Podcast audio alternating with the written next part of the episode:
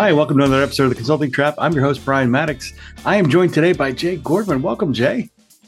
Hey, good morning, Brian. How are you? Well, thank you so much. Um, so, uh, Jay, you're with yorcmo.com, and I'd love to hear more about kind of uh, how you got started with that and, and what you're doing in that space.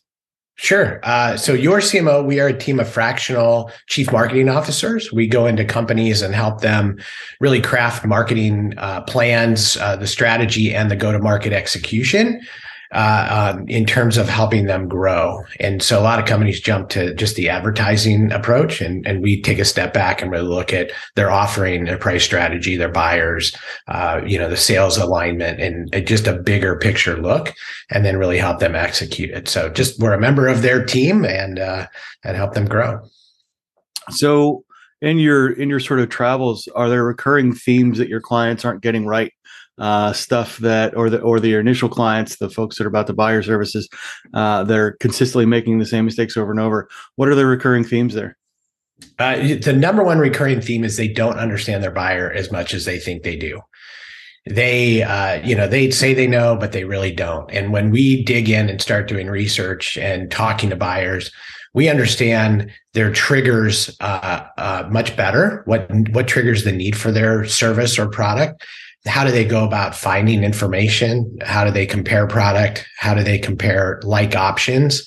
And so it really helps shift not only uh, potentially product or price strategy, but also positioning. Uh, and in many cases, companies are just not speaking to their target audience uh, the way the audience is expecting to, uh, you know, to be talked to.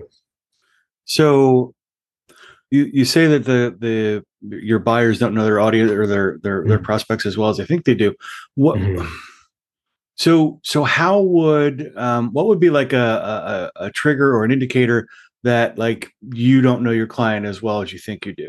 What were the kind of things that they would say versus what you would say maybe about their prospect? Um, mm-hmm. What what what insight would you have that's different? Yeah, so the one of the first indications is uh, that they've never talked to them outside of just the casual conversation as clients. Uh, two, that they're not seeing the performance, whether it's through the sales channels or even the marketing, advertising, paid or, or you know owned or earned media channels, and they're not seeing that type of performance. And so we go back to the beginning. And when we ask clients, you know, what triggers the need for your client? Um, they can't talk about it deep enough. And that is another red flag. They also don't think about clients segmented enough. Uh, and so um, there's many people involved, especially in the B2B world, uh, into the buying decision. And so they just don't think about those folks. And they don't think about the the you know where they are in the funnel and how the messaging changes throughout the funnel. And so they just don't have that really truly mapped out. And those are the red flags that we look for and then take a step back and say, it's time to map this out and put it in because there's no way a sales and marketing organization can be optimized without it. So, so when that, when that works well, um, you, you know, obviously you can sit at the end of the end of the assembly line and go, "Oh yes, I'm getting more finished product out here." Right. But, um, when it works well, what does it what does it feel like uh, for the folks involved? Like, what is the what is the difference, right? I imagine uh, at some level it's grinding gears uh, mm. or, or, or trying harder as opposed to working smarter at some level. But if you have a little bit of interest, uh, a little bit of uh, mm. insight there, that'd be helpful. Well, if you're after you're asking after we put these things in place and and begin to optimize, there's there's a sense of relief, quite frankly, because they have been grinding so hard, uh, and then there's this sense of of uh, excitement because now they things begin to work. Um, and many of the tactics are not the wrong tactics. They're just not landing properly on the target audience. And so there's just this feeling of um, you know relief of, of excitement. Uh, the sales team tends to like you know get excited because they're not grinding as hard um, and and there there's a it's it's more of a playbook and it's more like uh, you know an NBA fast break. When it goes well, it's just this art, and when it doesn't go well, and everybody trips over each other, and you miss the layup, it, it's that's the difference, and people are very excited about the outcome. So the I imagine that the process that you go through to to be that fractional CMO, you're going to run into resistance all the time, right? Uh, not just from uh, the process that you're going to take folks through, but mm-hmm. organizationally, a lot of a lot of companies will define themselves a certain way, and letting mm-hmm. go of that identity has got to be part of how you move that conversation forward. How do you work with those sort of unruly founders who have like, no, no, this is the way it's always been? Yeah, we try not to actually. Uh, one of our core values is uh, value the expertise, trust the process, and value the expertise.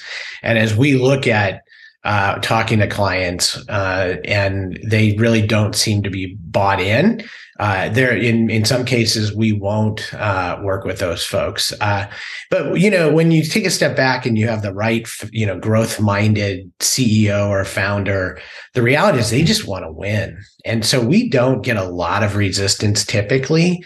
Um, you know, from those types of things. Uh, we worked with a, a, client they were they had their business for 10 years and when we came in and said you know your customers don't think about you the same way you think about yourself and and the way you communicate and after they the you know we showed them the data we talked to 800 of their customers and after you know the stunning you know the stunned silence uh, you know they realized okay we have a great business and we have what the customer wants and we're growing but if you want to really put the gas on it we need to talk the way they talk. And once we made the switch, they're uh, they they up in uh, new locations. They're a, a, brick and mortar business, uh, and their their locations uh, break even went from well over a year to a few months. And so, you know, any owner that wouldn't get excited about that and willing to give up a little bit of you know history for that kind of future, uh, you know, those are the types of people you want to work with. Yeah, that's really interesting. I like that. I like that. People want, you know, have to be willing to give up some of their history to buy the future that they're looking for. Yeah, that's a that's a, a really interesting sentiment. I like it. Yeah. Um, so so during these uh, these exchanges, and as you kind of work through this growth conversation, um, what are the um, are there stages? Are there indicators that somebody's maybe at a level one versus a level two? Like, what are the uh, the kind of major moving pieces that have to be in place to to get to that you know hockey stick level kind of growth? Yeah, well, we start with a marketing audit, and so regardless of, of those customers, that's that's where we start. And once you start uh, doing internal interviews, you tend to find, uh, in many cases, a lack of alignment, whether that's between sales and marketing, the leadership, and the you know sales and marketing team, uh, and and you know it's you find that a lot. Then the buyer, you know, the buyer issues, and then you tend to find that that the people who are managing the tactics and managing the activity, in many cases, uh, don't have the expertise to to manage it efficiently um, and to make sure that it's being optimized. And so, you know, it's not really level one, two, three, but those are kind of some of the key benchmarks that occur, you know, in an audit audit phase. Uh, and then once once they go through the the foundational planning and you begin to build the put the building blocks in place, uh, regardless of whether it's a good company like the example I talked about before, or a company that's really struggling, everybody at that point becomes very much aligned on where we're going, how we're going to get there, who are the buyers, what do they want, how do we offer what they want, and and you know, regardless, at that point fully aligned. Regardless of where they started, at that point, everybody is is a much higher level than they used to be. Mm. All right. So switching gears, I have a a, a, a, a question that um, I know it's a loaded question, so uh, you know it's okay uh, if you're like, no, there's there's nothing. Um, but um, is there any tactic uh, that you've worked uh, across your client base that has worked for for nearly everyone? Wow. Um, everybody is so different. Um, I would say you can never go wrong being found at Google. Um, you know, we have a client whose customers uh, get their information. They're in small markets, and so they get their their information from small market peers and state agencies and state uh, trade organizations. And their first uh, uh, cert, you know, first thing is not to go to Google. But the reality is, once they hear about this client or this you know recommended and they go search you need to be found and you need to have a really good digital landscape that people trust and build your brand. So i would say you'd never go wrong with having a, a very you know um, uh, good presence at google both you know high up in search that your brand's represented well that you have good reviews and those types of things. I don't think there's any client ever that would have that that would be wrong for. Mm. Mm. So uh, that's that's interesting. I, I guess the um, uh, having that sort of online digital storefront is going to be key for for every business moving forward. Um, mm-hmm. But from a from an outbound approach, is there any? I mean, that's that's kind of inbound or I guess almost yeah, more sure. passive. Um, from an outbound pr- approach, is there anything on that side of the fence that's worked for for almost every one of your clients? Well, you know, email uh, is still uh, a very important part of the equation. Uh, mm. I hmm. think people are misusing email, uh, whether they have, you know, they're they're not thinking about, you know, the customer target enough, or they're thinking where they are in the funnel, and they're just blasting out emails and blasting out emails and um, those types of things. And uh, you know, the email blast routine is is convenient uh, and it'll work a little bit uh, but once you want to really segment it and and put a nice effort into that, I we don't have many clients that that would not help quite a bit, and mm. I, not many businesses over the years I've seen where email wouldn't help uh, if done right. Yeah, we're having uh, we're having a lot of positive success with with that at Podcast Chef. The email kind of approach works works really well, but you're right, it's not uh, it's not a spray and pray model the way it mm might have been back in the day. Uh, it is very much more a scalpel. Um, it absolutely is. So um, when when you're doing your your market analysis or your your uh, that that audit in the beginning, um, a big part of that is understanding essentially who you're targeting at, mm-hmm. at that level, at that level of specificity. You have to get probably 10 times more specific than you think, right? And to your point from the very first, you know, your opening statement here in the in the podcast, most people don't know their customer very well. So, so what are the kind of questions that you're going to be using to differentiate like uh, the different markets that you're attacking when it comes to uh, those market segments you're talking about? You know, you said they wanted them to be outrageously small or much smaller than mm-hmm. you might think.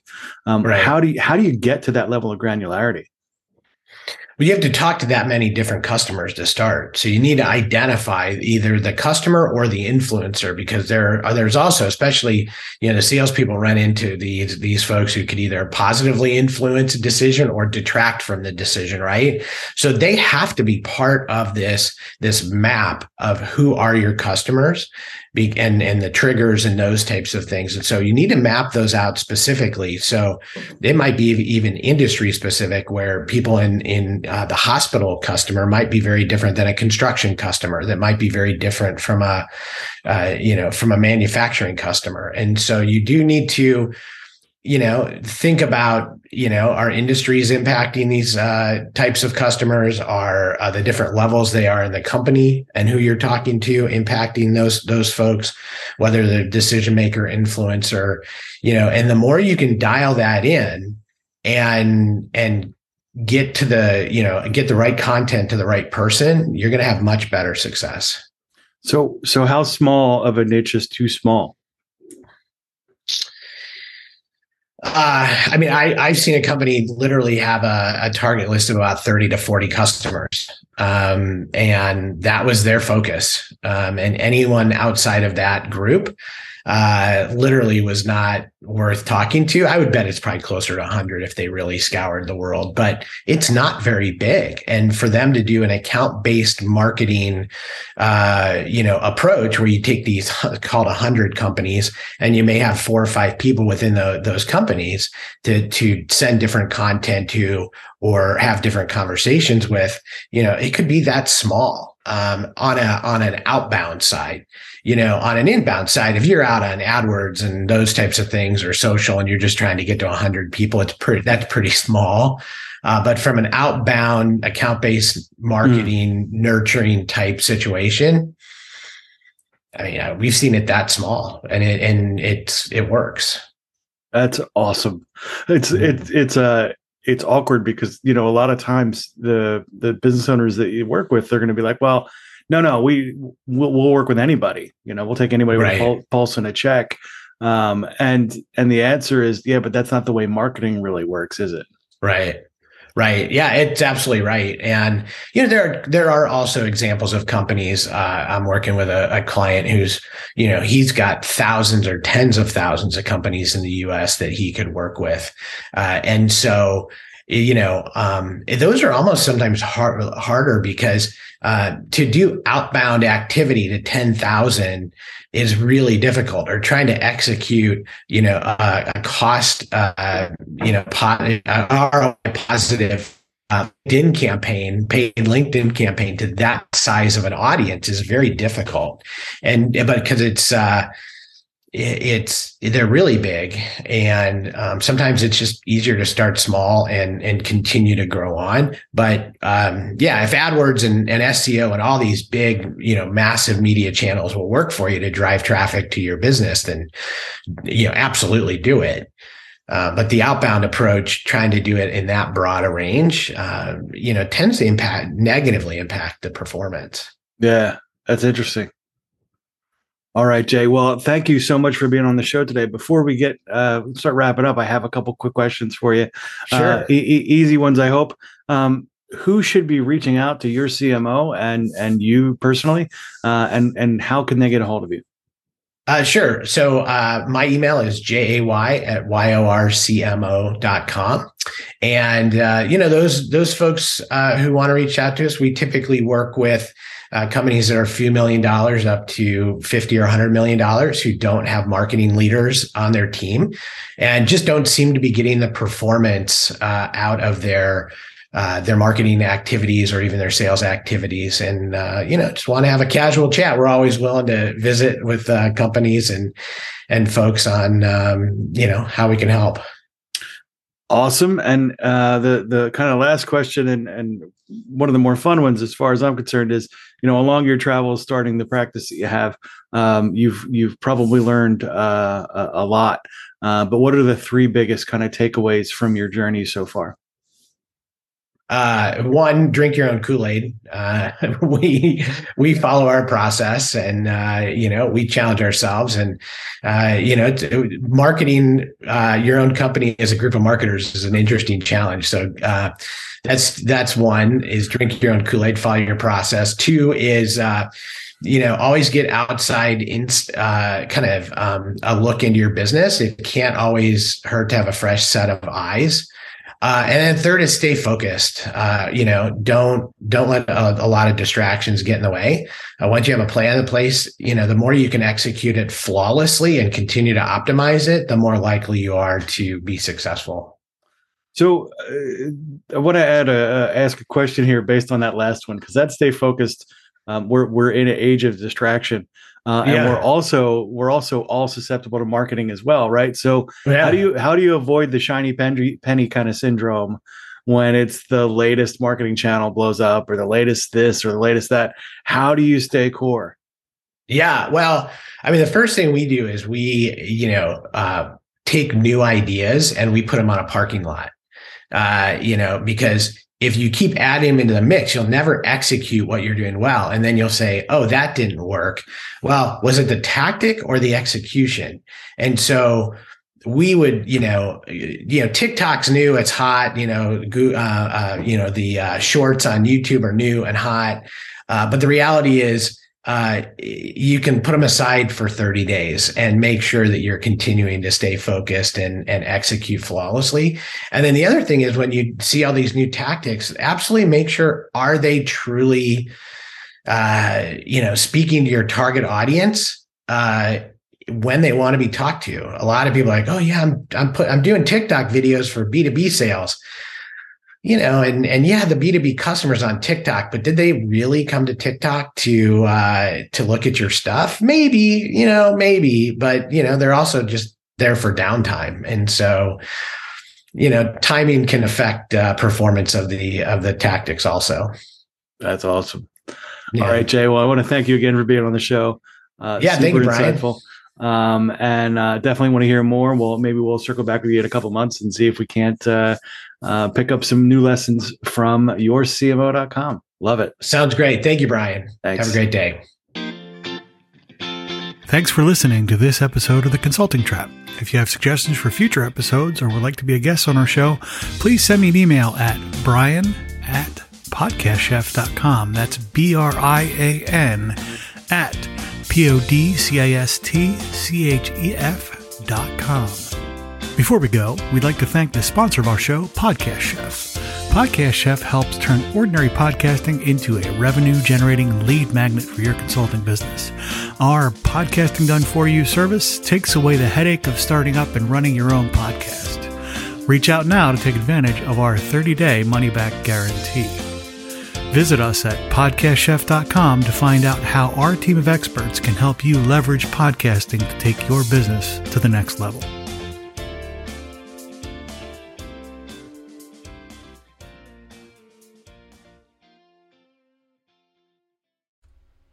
Hey, you. Yes, you. It's uh, 2024 and you don't have a podcast yet.